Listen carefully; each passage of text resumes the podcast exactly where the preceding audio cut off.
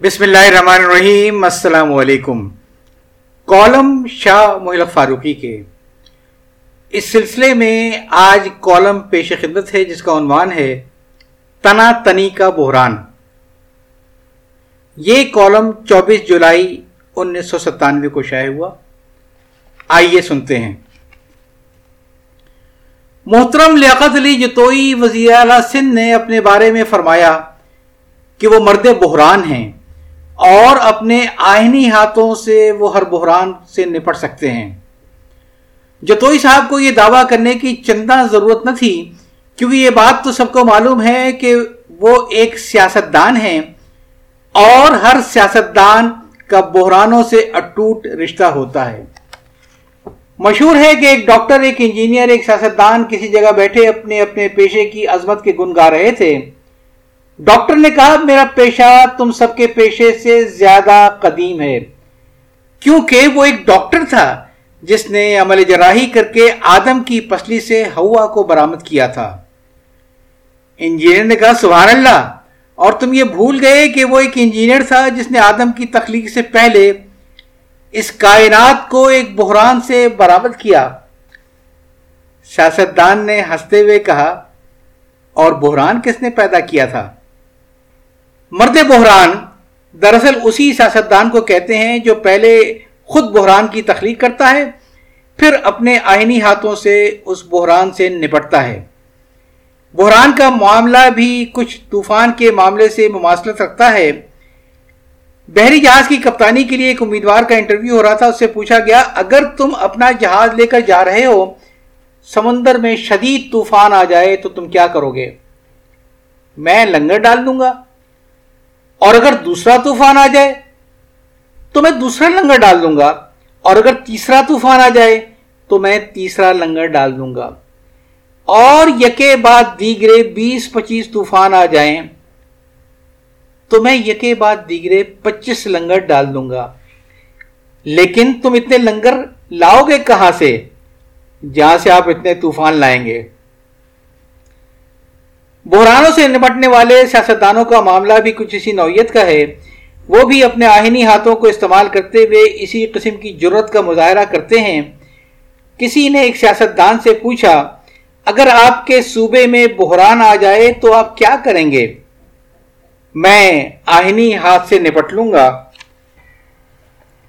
اور اگر ایک اور بحران آ جائے، تو میں ایک اور آہنی ہاتھ سے نپٹ لوں گا۔ اگر اسی طرح یکے بعد دیگرے بیس پچیس بحران آ جائیں، تو میں اسی طرح یکے بعد دیگرے بیس پچیس آئینی ہاتھوں سے نپٹ لوں گا۔ لیکن آپ اتنے آئینی ہاتھ لائیں گے کہاں سے؟ جہاں سے آپ اتنے بحران لائیں گے۔ صحیح ہے۔ اسی قسم کے آئینی ہاتھوں کے بارے میں غالب نے بھی تو ایسا ہی کچھ کہا تھا۔ نہ خنجر اٹھے گا، نہ تلوار ان سے، یہ بازو میرے آزمائے ہوئے ہیں۔ کیا مطلب؟ نہیں، اس کا کوئی خاص مطلب نہیں ہے۔ چلیے، موضوع بدلتے ہیں۔ بحران کا معاملہ بھی بڑا عجیب ہے۔ جس مفہوم میں اسے لوگ عام طور سے استعمال کرتے ہیں اور جس مفہوم میں اسے سندھ کے وزیر اعلیٰ نے استعمال کیا، ہم نے اسے اوپر استعمال کیا، وہ مفہوم کسی لغت میں نہیں ملے گا۔ لغت کے اعتبار سے تو خواہ وہ نور اللغات ہو یا فرنگ آصفیہ ہر جگہ ان کا ایک ہی معنی بتائے گئے ہیں یعنی بیماری کے زور کا دن۔ پلیٹس کی اردو انگلش ڈکشنری، مطبوع آکسفورڈ یونیورسٹی پریس میں بھی بحران کا معنی یہی بتایا گیا ہے کہ کرائسس آف دی ڈیزیز۔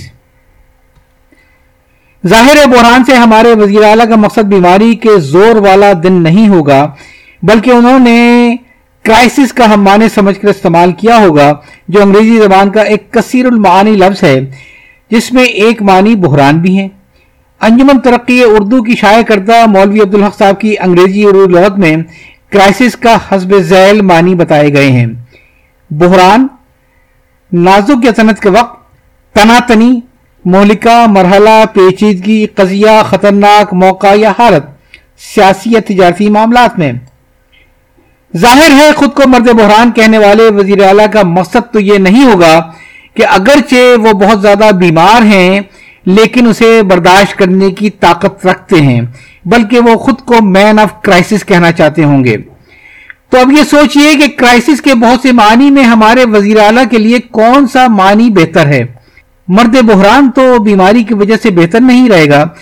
میرے خیال میں چونکہ وہ ایک مخلوط حکومت کے سربراہ ہیں، لہذا تنا تنی والے معنی بہتر رہیں گے۔ یعنی ایک جماعت تنا اور دوسری تنی۔ اردو کے مشہور شاعر انشاء اللہ خان انشاء کا نوت کے نواب سعادت علی خان کے لیے ایک دعائیہ شعر ہے، دولت بنی ہے اور سعادت علی بنا۔ یارب بنا بنی میں ہمیشہ بنی رہے۔ بنی یعنی دلہا، بنا یعنی نوشا ذرا سی ترمیم کر کے ہم اس شعر کے ذریعے مخلوط حکومت میں شریک دونوں جماعتوں کے حوالے سے کچھ یوں بھی کہہ سکتے ہیں اور انہیں دعا دے سکتے ہیں۔